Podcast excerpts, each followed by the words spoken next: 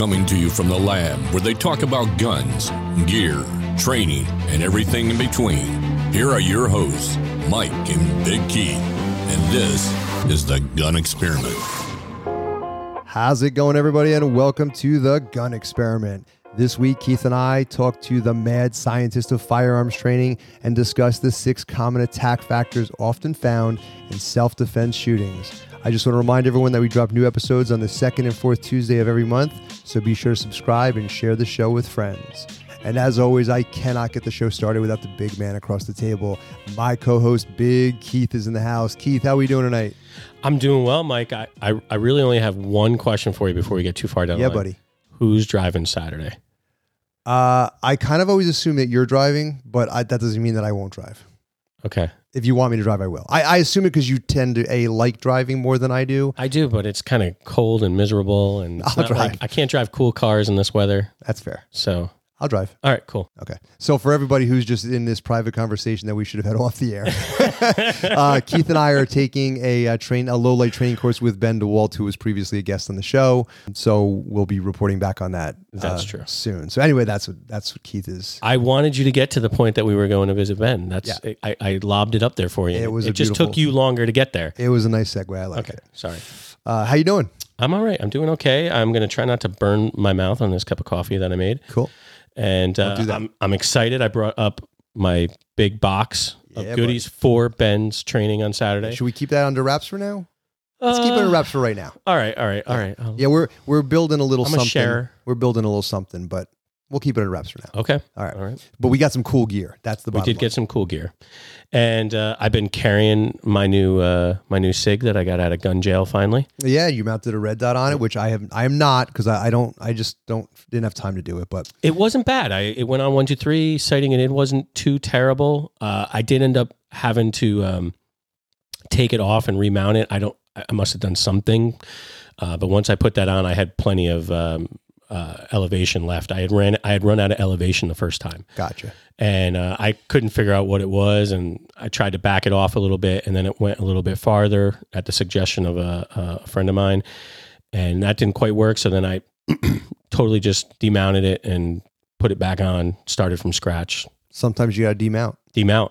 I did try to like uh, go back to the middle, like I did Yeah. try to put the elevation back to the middle, and then and then took it off, but. Uh, um, yeah. So anyway, Cool. it's going well. I'm running it well, and I'm I'm I'm running. So it, so I know you're not a social media guy. I am not. Uh, although I think it's funny that some people DM me now and make fun of the fact that you don't. It's it's like it's become your thing. well, Like, you have to show. know. You have to read them on on on the air, Yeah. because at least that would make me. Some someone see them. told me to tell you to join MySpace. Like go back go back to the beginning.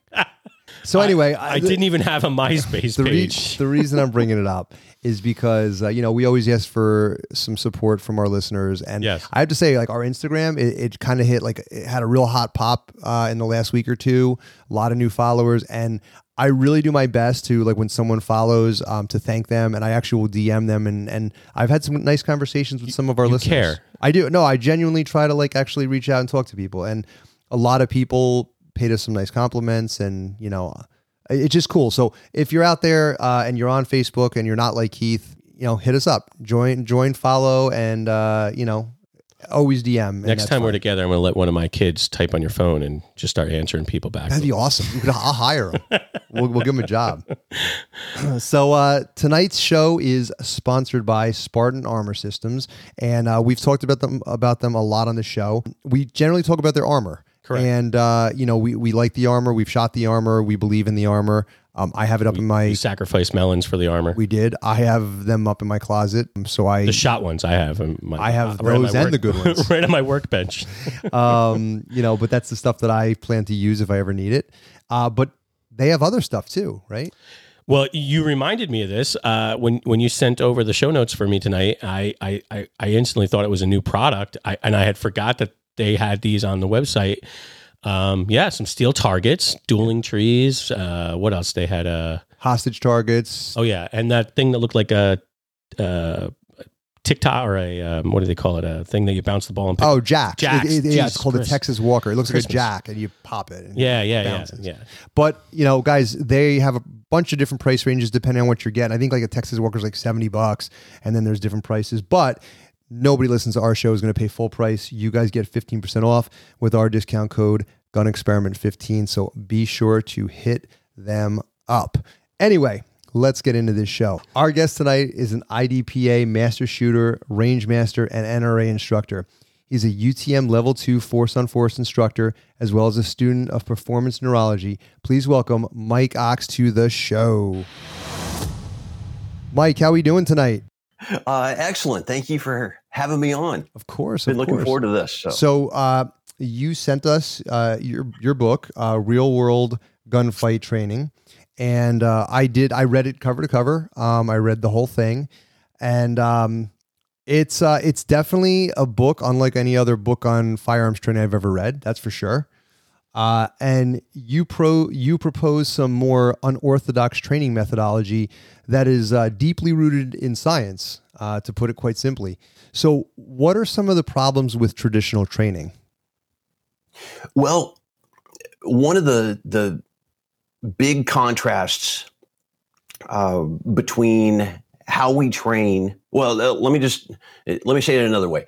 Uh, the the unorthodox methods that I propose for firearms training are what is the norm in every other elite sport in the world.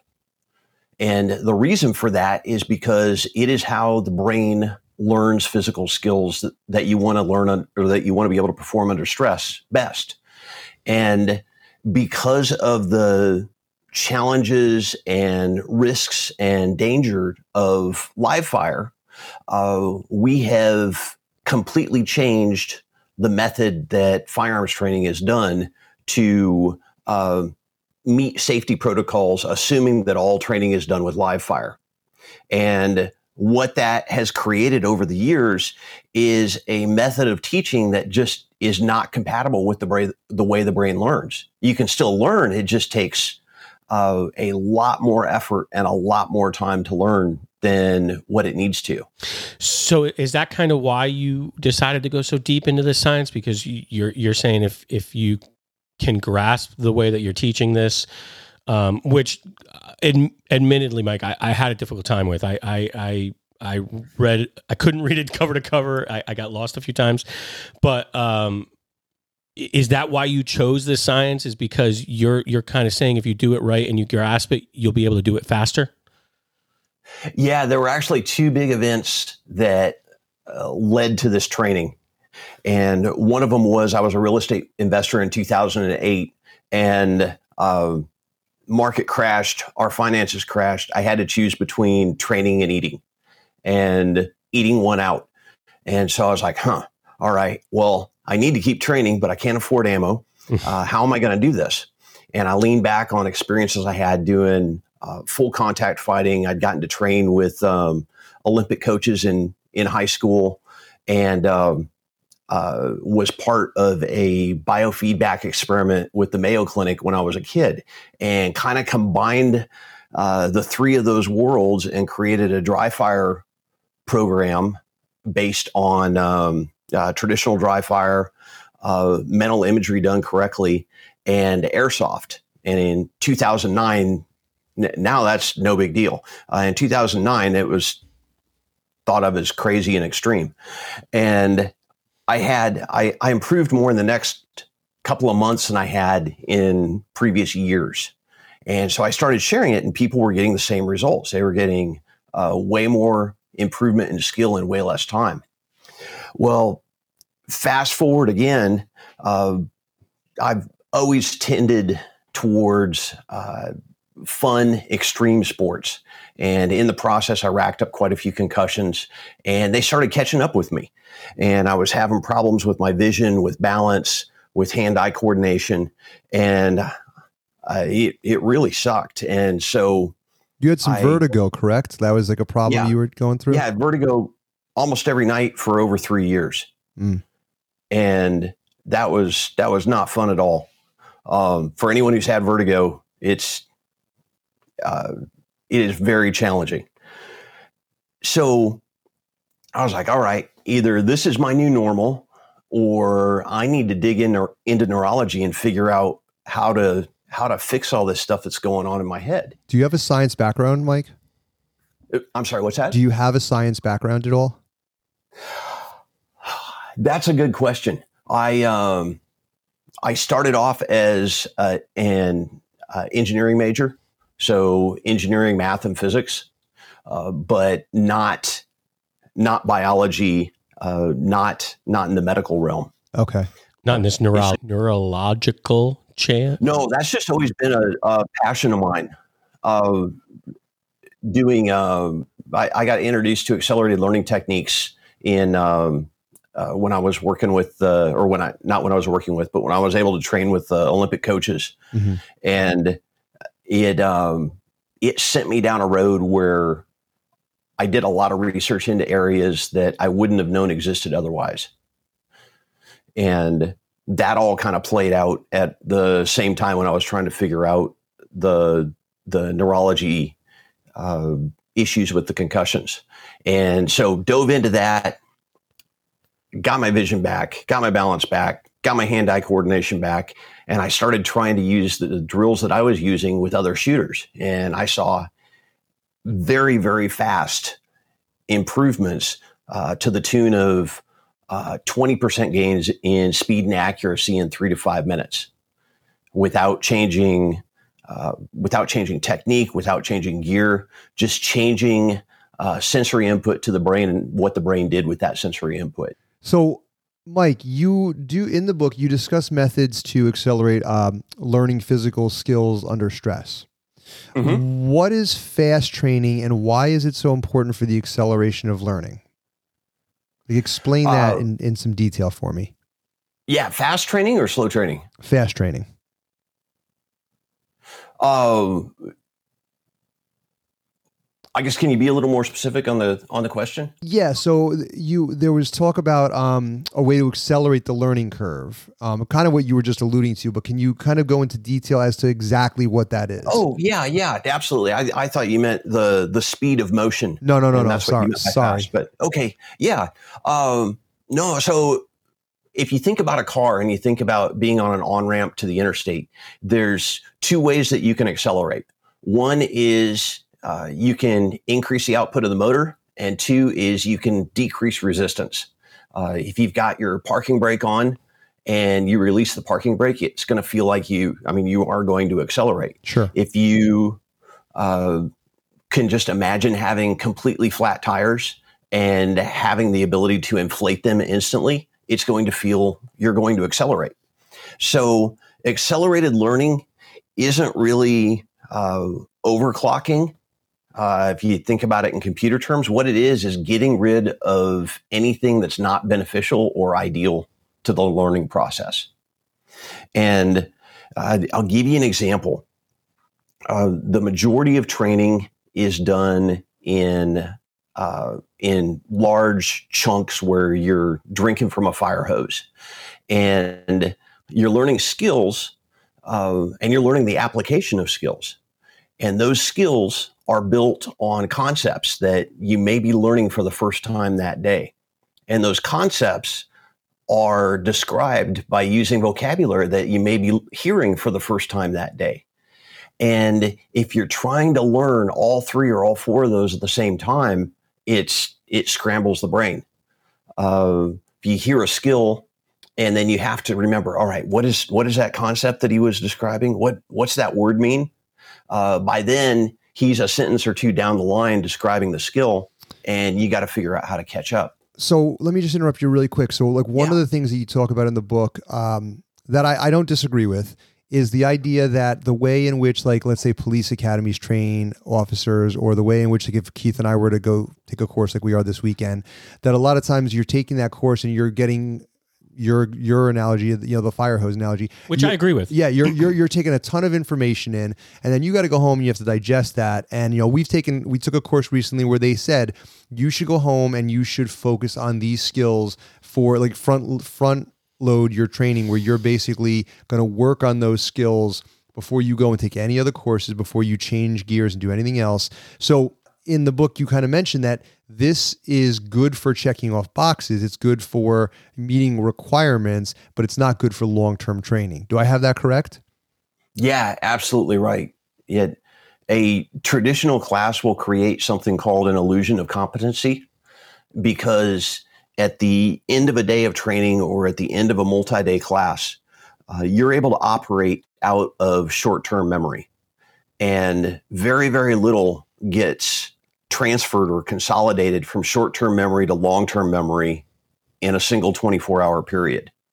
So, what happens is you might perform like a rock star at the end of class, and then you get home and you're like, holy cow, I got to make up for the time I was gone. And uh, real life gets in the way and it might be a week, two weeks, three weeks before you come back to the skills that you learned in the class, and by then they're they're gone. Uh, there may be there well there will be memories of the class. There'll be emotional episodic memories, uh, enjoyment of the class, uh, any emotional highlights of the class, but the actual skill, very little of it gets retained. So I'll I'll agree with that, Mike. I I definitely can think back to classes that we've taken, whether it be for firearms training or other things where I've experienced exactly what you're talking about. I guess what I'm struggling with is being able to understand the things that you were trying to teach me to improve my accuracy by 20% from just reading the book. So what else am I missing? Okay. Yeah, so those are those are two very different questions. Um, as far as how you retain the information longer, uh, basically you do you, you, put into practice what uh, the instructor told you, which is uh, you go to a live training and you make a plan over the coming days and weeks of what you're going to do in dry fire each day or every other day to uh, refresh and uh, cement those new skills into long term memory. Right. So if I'm not going to go home and do my homework, so to speak, right? If I'm not going to go home and commit to some of these uh, things that I have to do to keep building on that skill, I'm not going to get anything out of it, right? Right. Got it. The other side of it, the uh, 20% gain in three to five minutes, mm-hmm. uh, where that comes from is the fact that all shooting is all shooting skills are built on a foundation of vision, balance, and hand eye coordination. Right. And uh, people generally think that they are very accurate pointers. And the saying is, you've been pointing since birth, so you can point a gun. Well, the fact is, in recent years, there's been a lot of money that's gone into research on how accurately we can point. And the reason for that is uh, gesture activated devices. And what they found is uh, people don't point that accurately. And uh, that's part of it. The other thing is uh, when you think about pointing, if you just point at something in the room that you're in right now, and then you look at your finger, uh, more than likely your finger is pointing up at the object and you're seeing the object sit on the front of your fingernail uh, instead of looking down the finger like you would with a with a pistol. The other thing is that most people, when they point, uh, they're pointing with their knuckles up instead of their index finger up and their their knuckles up and down like you hold a pistol. Sure. So the the skill doesn't necessarily transfer.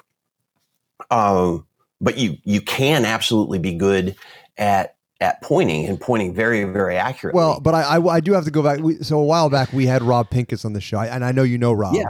And like Yep. you know, I said something about like you know, listen, you know, you really got, I don't remember exactly, but it was kind of along the lines of like, you know, you really got to train if you want to be good with a good with a gun. And Rob was like, I mean, well, not really. He's like, a lot of people like kill some bad guys just you know just pointing and shooting.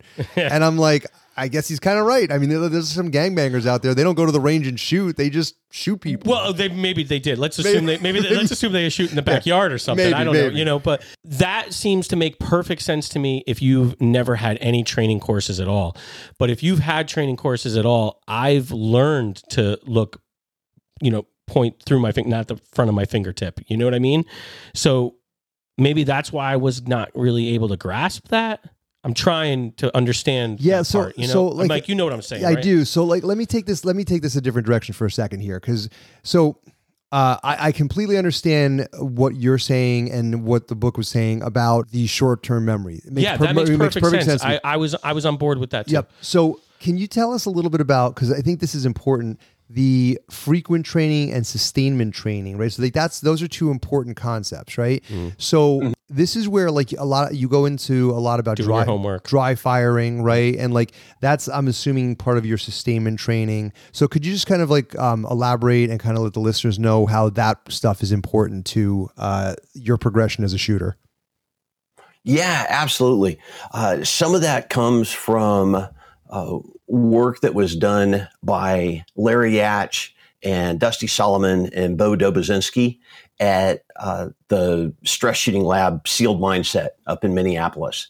And they took a martial arts approach and they were teaching 140 short form classes a month. And they did that for between three and three and a half years. And so they had a very high volume of classes and uh, they were all short. So people were coming uh, multiple times a week, multiple times a month uh, to train. And what they found was that the ideal mix in order to get someone to where they could respond to a surprise threat and engage it uh, correctly and accurately was a mix of 80% dry fire, 10% live fire, and 10% force on force and stress inoculation.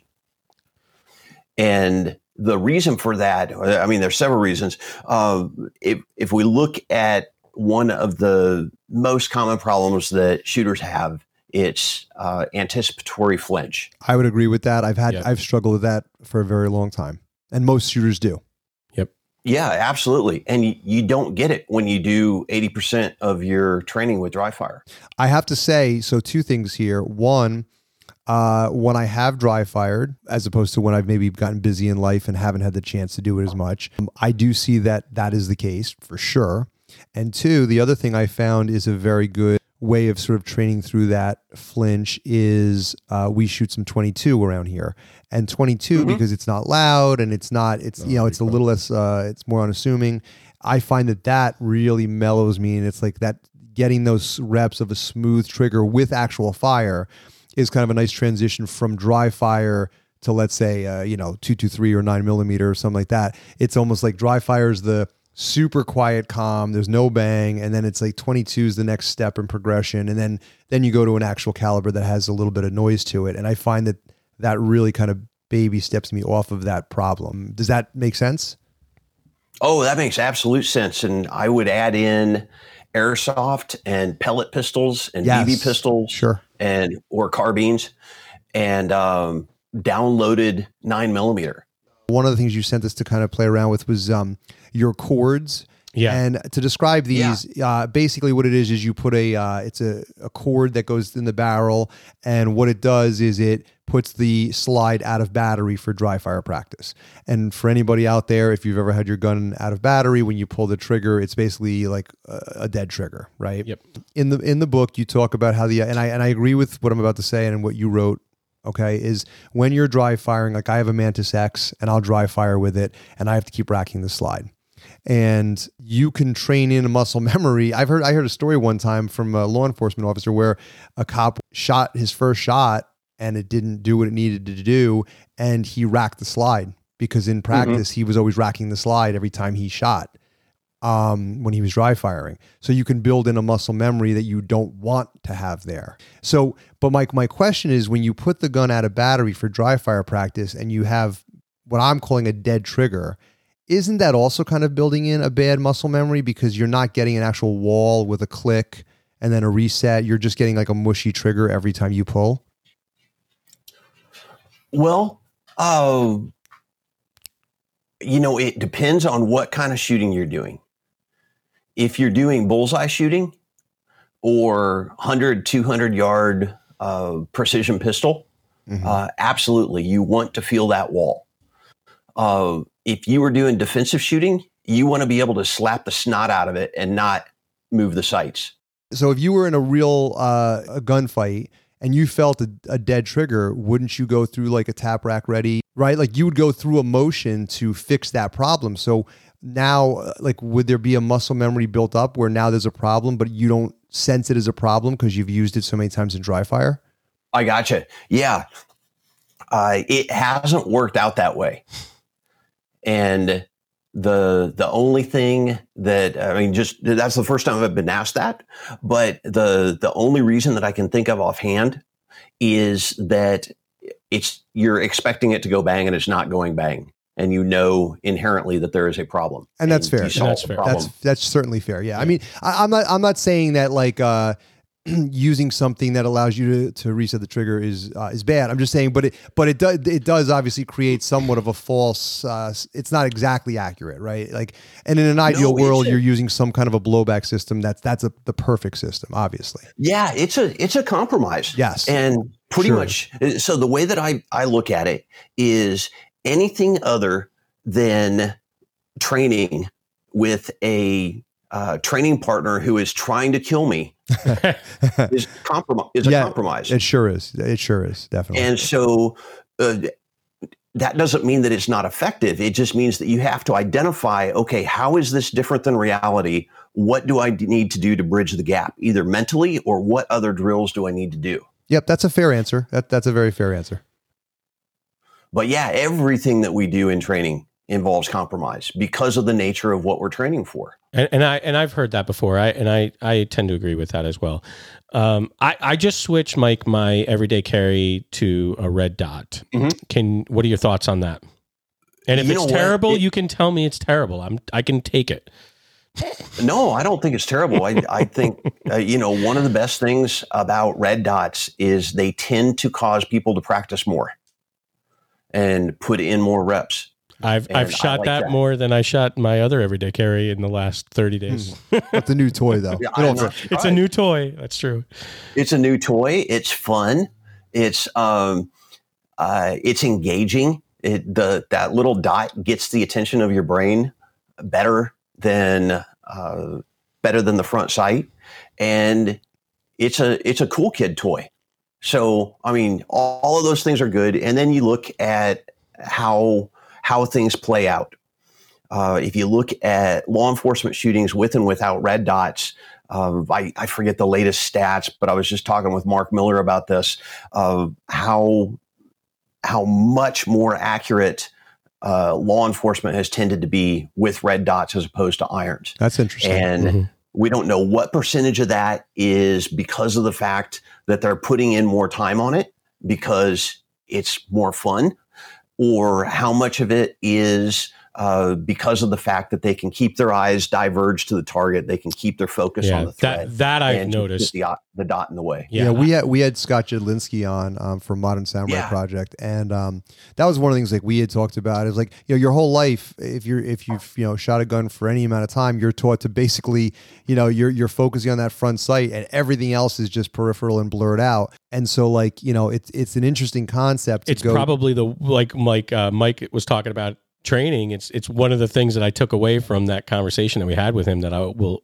always remember. And it's yeah. just you know to imagine it like you're looking through a car window. I, I do think. I mean, the data may not be there, but it does seem to make sense from just a, a, common sense approach that if you're keeping your eyes on the target instead of on the front sight. I mean, I showed you my groupings. I was very happy with them offhand at 12 yeah. yards. There's other factors going on that I don't think anybody's flushed out, but uh, you can see a flinch on the dot easier than you can see a flinch. That could be part of it. Uh, with the irons. Mm. And so there's a there's a self-correcting aspect to it. And uh, if you put in some time with a dot and you're getting a dopamine hit every single time you hit where you wanted to, uh, it it's a spiral and you become more and more confident. And that's one of the X factors in a lethal force encounter is confidence if you go into it and you know before the start that you're going to win it, regardless of what the situation is, uh, which is kind of the attitude you got to have, uh, you're you're going to do much much better than if you doubt your equipment and you doubt your skills. How do you weigh all of that and and test it? And I don't know that there's really a way. I just know that those are factors that play into it. Yeah. Do you have any tips based on your experience and training um, methodology to accelerate the learning curve for a new red dot shooter? Yeah, absolutely. And um, I've used a method with several people, and basically it's from one shot on irons, uh, next shot on red dot, and you're good to go with no no ramp up period whatsoever. And what you do is uh, you, you start with irons, and you get rid of the idea of aiming with your sights. You aim with your presentation. The sights are there to verify sight alignment. So if when you bring the sights up, they are not automatically in line between your dominant eye and the target, that's something that you need to work on. And that's uh, one of the things that, one of the ways that we get that 20% increase in speed and accuracy in three to five minutes is by integrating vision, balance, and proprioception so that we can more accurately put the sights between our dominant eye and the target automatically, uh, not only when we're looking at our natural point of aim, but at off angles. Uh, once somebody can shut their eyes, bring the gun up between their dominant eye and the target, open their eyes, and be on target, uh, then all it is is a matter of co-witnessing a red dot and uh, letting them shoot. And they're going to, uh, the gun's going to come up, the red dot's going to be, be between their dominant eye and the target, and they're going to be able to take the shot.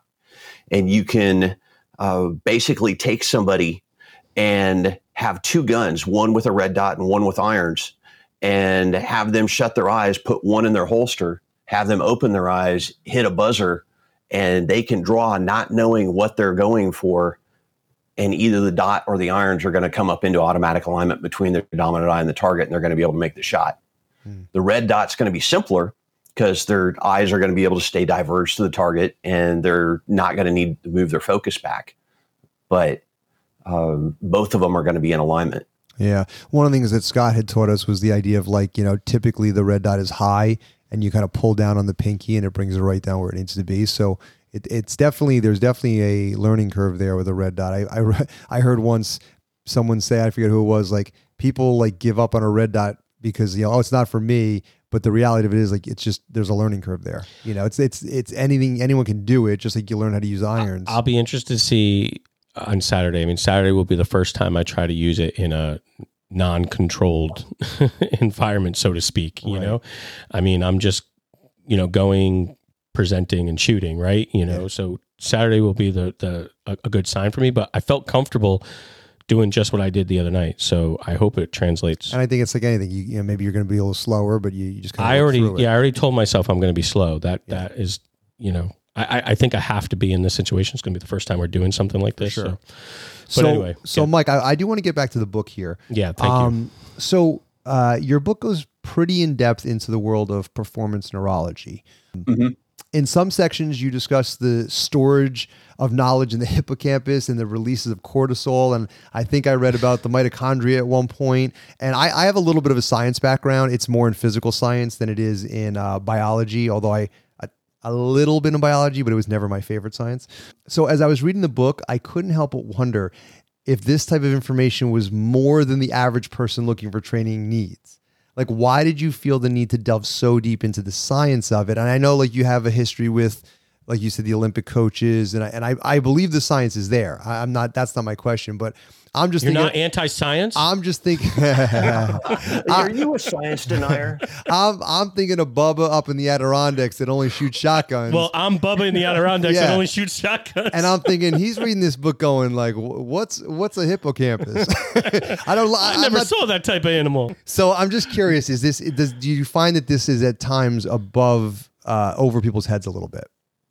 No, that's a that's a great question, and I'll I'll tell you how the how the book came to be. Sure.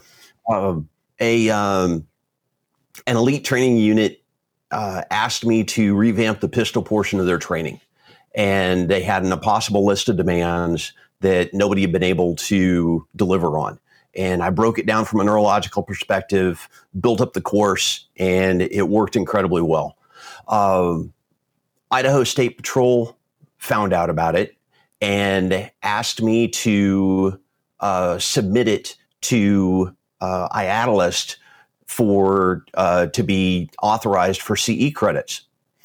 And uh, looks at it and they're like, oh, and IADLEST, I forget, it's like 30 state CE accreditation. And they said, you know what, you, you make a lot of claims in here. Uh, the course looks awesome. You got to back this stuff up. And so that it, the process of backing up all of the claims that I make in the course resulted in the book.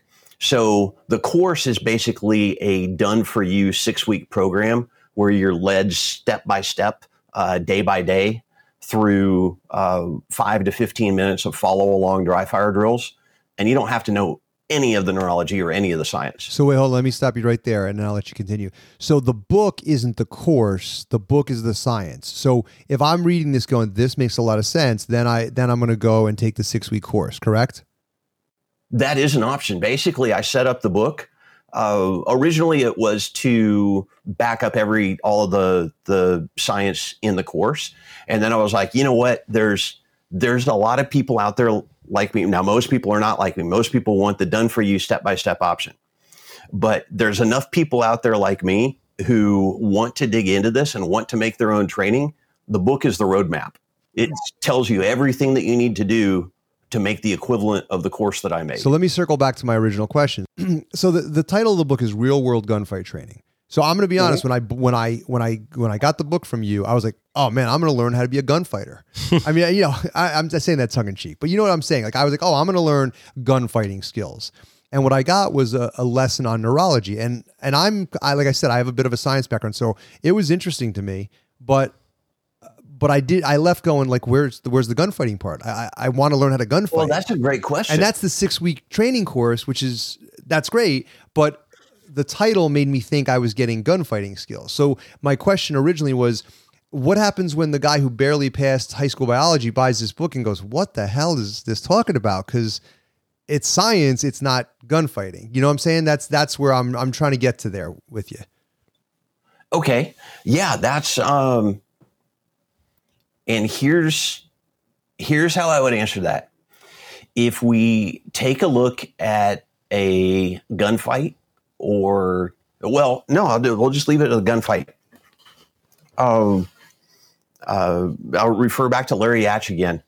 Uh, several years ago, he floored me with a with a comment and question, and basically, what he did was he told me that shooting skills don't matter a whole lot in a gunfight until they matter.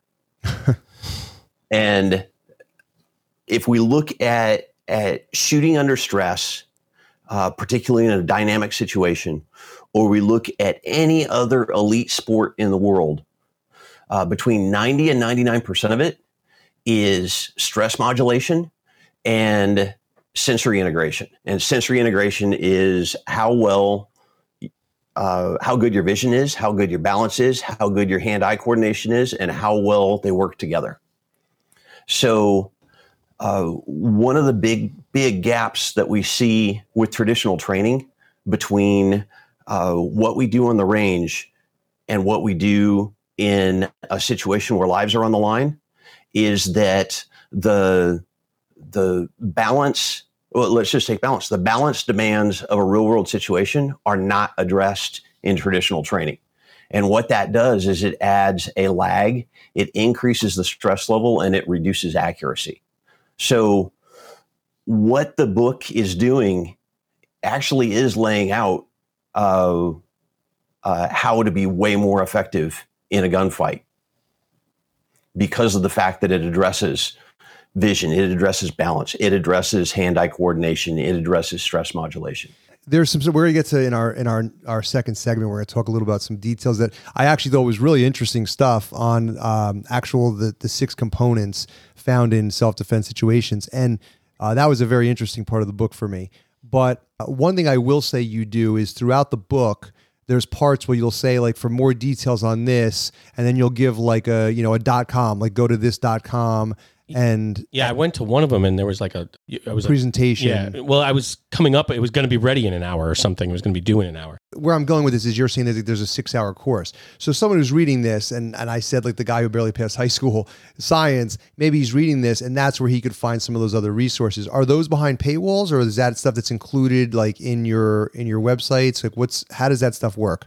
Because I actually didn't go to too many of them. I was kind of trying to get through the book.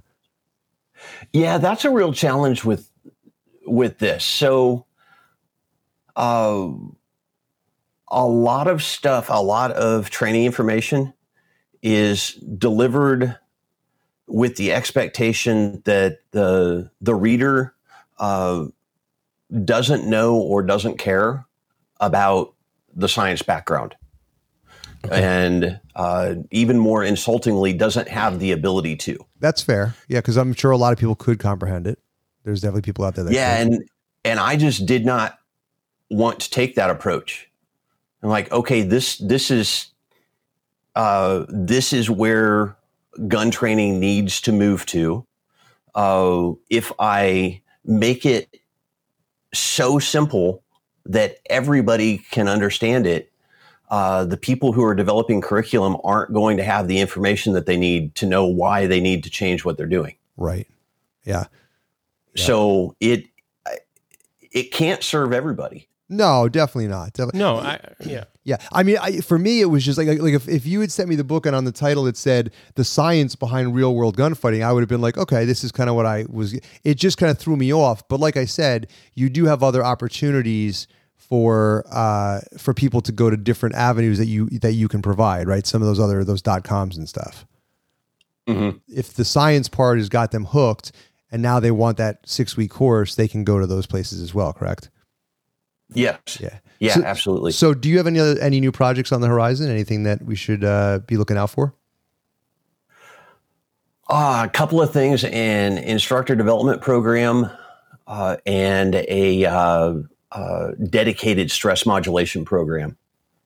So, figuring out uh, what people can do specifically who perform very well on the range in low stress situations and uh, their performance tanks when the the stress of a qualification or the stress of a timer uh, enters the picture. Okay, cool. So some stuff for us to look out for. Um, so, Mike, where can people find you? Yeah, uh, two places. One, uh, people can download the summary of the book and uh, get the book at realworldgunfighttraining.com.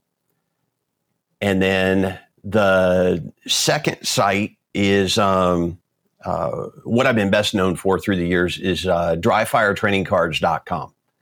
And if you go to dryfiretrainingcards.com slash blog, uh, or just scroll down and click the blog button, uh, we've got hundreds of articles and videos there Okay, Uh, yeah, cool. dealing with basic fundamentals, advanced tactics, well, not tactics, uh, advanced training, and uh, the neurology side. Yeah, and to your point, like what you were saying about people, um, people won't be able to understand the science behind. it. I will say this: you know, your book is available on Amazon, and it's loaded with five star reviews and people who like the book. So, I mean, there's there's definitely people out there that are buying this and they're they're digging on the science. So, it's certainly uh, there certainly is a market on it, and you you definitely tapped into something that a lot of people haven't. So, good for you. Well, thank you. Yes, sir. Um, so we play a, a game on on our show called Run and Gun. It's a bit of a tradition, and uh, no one's ever said no. So I'm hoping you'll say yes. uh, you okay with that? Well, I told you I got my concussions by doing uh, stupid things, didn't I? Yeah. well, you'll be just fine then. Yeah, I think you'll be fine. Yeah. So it's uh it's a ten question rapid fire game. Uh, I'm gonna ask you a question, and you give me the first thing that comes to your mind. Okay. All right. All right. Here we go. Number one. What is your favorite gun in your personal collection? Uh, uh, 320 Legion. Nice. What gun would you buy if money was no object? I would. I'd buy Chris Kyle's 300 Win Mag. Oh, that's a good Well, answer. That's a good answer. If you could have if you could have a drink with one person living or dead, who would it be? Oh, right now it'd be my dad. He's he's alive. Uh, just haven't seen him in uh, in about a year. That's always Nice. a good answer. Yep. Favorite caliber? Nine. Favorite hobby not gun related? Uh, backcountry camping. If you could have one superpower, what would it be? Flying. All hell breaks loose. Is it better to be armed or trained? Trained. Is it better to be loved or feared? Oh, loved. Rifle, pistol, or shotgun?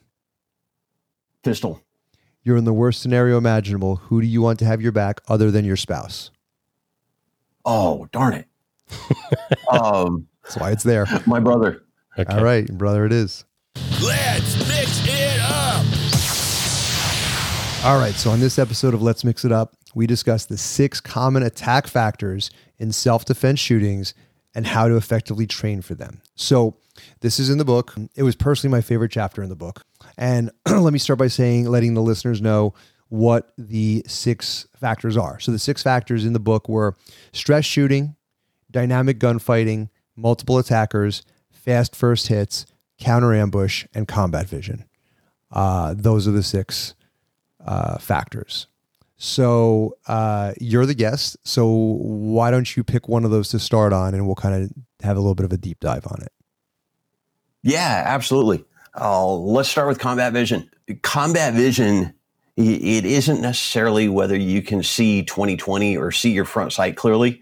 It's uh, how good your your peripheral awareness and peripheral vision is, uh, how quickly you can shift focus, whether the movement of your eyes is coordinated or whether one eye moves faster than the other when you shift focus, which about 48% of the population, that's what happens.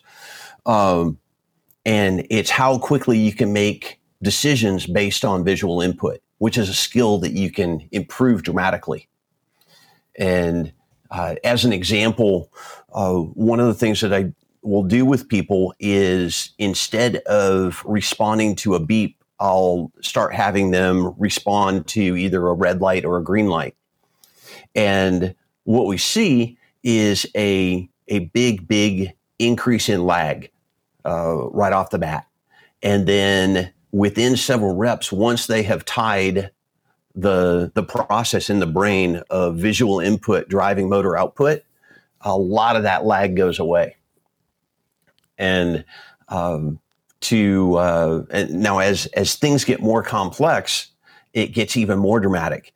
And we've seen uh, USPSA shooters who can get uh, three hits from the holster in under a second uh, take 10 to 15 seconds to respond to a lethal force threat in a simulation. And the reason is they just they haven't tied that visual input to the motor output. And once you tie those two together, now all of a sudden the lag goes away and you've got your fast shooter back. Okay.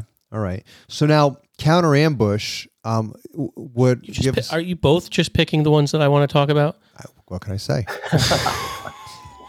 so so so hit us up with counter ambush. What is what what is counter ambush? Let's start with that. There's a couple of different aspects to it. One is uh, what's better known as integrated combatives. So combining using empty hands or what's in your hand to buy yourself the time and space to get your gun into the fight. Uh, another part of it, You got to survive the ambush before you can counter ambush, right? Yeah, absolutely, and that ties in with combat vision. Yes, yes, it does. Keith, did you have? Did you? Was there something on counter ambush that you? no, wanted? no, I, I, I'm good. I just wanted to talk about that one next, so we can move on to another one. All right. Fast first hits. Uh, I mean, I think that's kind of self-explanatory, right? Like you, you want to you want to put uh, hits on target, shots on target, right? Yeah, there's there's a couple of aspects to that. One is, uh, can I get geeky with you for a second? Sure. Please, yeah. Okay, so most people when they're practicing uh, uh, putting rounds on target from the holster quickly, they do it as close as possible to their natural point of aim. And uh, here's why I encourage people to practice their presentation with all different foot orientations and all different body orientations. Uh, if we think about uh, which muscles activate first when we start our draw stroke. Normally, people think that it's going to be the muscles around the shoulder or or something in the arm, and actually, it's the opposite hip and thigh, and it engages about 80 milliseconds ahead of the shoulder. And the opposite foot and ankle, the muscles around the ankle engage 10 to 20 milliseconds before that. And the reason is the brain is figuring out, the brain doesn't want to fall. And it knows that when the arm moves quickly, it's going to create a balance challenge and it's got to compensate for it. And so it pre flexes the hip and the feet to uh, counteract the movement that's going to happen with the arm. Mm-hmm. The, the more novel or uh, unexpected the movement is, the longer that lag is. The, the more that you've practiced it, the more instant it is. So if you do all of your practice straight ahead and all of a sudden you need to turn to your right and draw and engage a threat to your right and you don't have the script in your brain to follow to maintain balance, uh, one of two things is going to happen. Uh, you're going to be off balance. Your draw stroke is going to over travel. You're probably going to go high or off to the side and then have to uh, correct it.